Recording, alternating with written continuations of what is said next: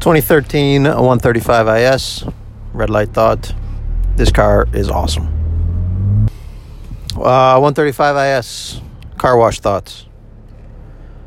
For the price of this car, let's call this a mid to low $20,000 car. So anywhere from twenty to $25,000, what I would consider the realistic selling price of a car like this.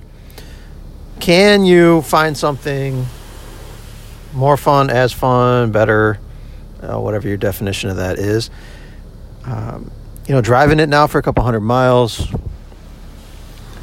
the combination of the performance of the car, and when I say performance, I, I, mean everything from acceleration to the sound to the transmission to the steering to the suspension, everything, and then it goes into the driving of the car, is in my opinion, extremely hard to beat for this price point. Extremely. I really am struggling to think of a car uh, that sells for $25,000 or under that has the combination of performance, of luxury, of usability, of livability, of style, of uh, you know even something as shallow as perception. It's a BMW that does mean something to to people. Um, you know, eh, maybe if you're looking at just pure performance, you know, you might say, well, a Subaru WRX STI, whatever. Yeah, okay. I understand that, and I respect those cars, and I get those cars, but at the end of the day, they're Subaru Imprezas. They're not BMWs. So that does have a value, you know, whether to the, to a person that's, you know, 80% of the equation or 20% of the equation, I don't know. But it is part of it. So to beat this vehicle for this price point, I'm struggling to come up with an answer of what I would buy. I really am. I I always liked the 135i. I always respected the 135i.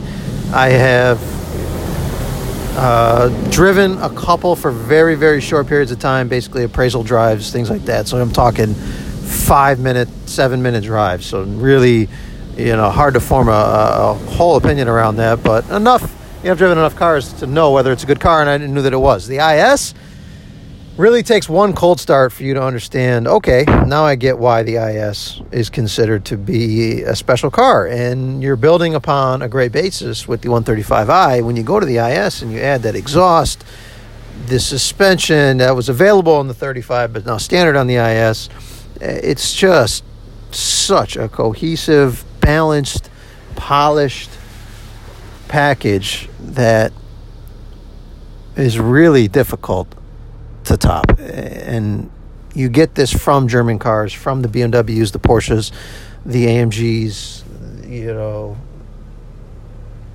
the Audis, you know, to a certain extent, the S models, RS models are, are pretty special.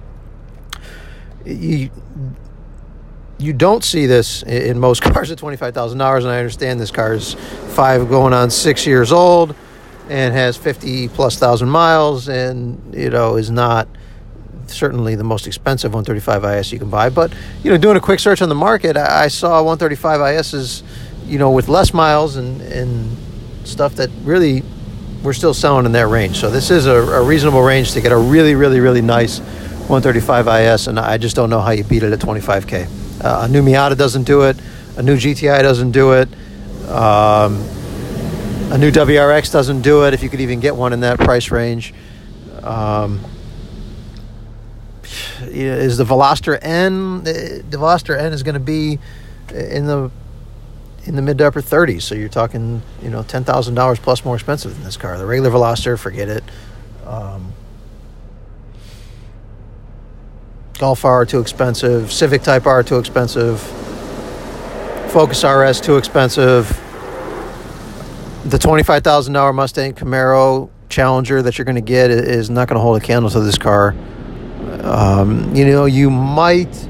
Now that I say that, uh, I don't know the exact prices of them. I'm guessing they're going to be out of this range, probably in the low 30 range. But can you get a, a Camaro SS 1LE?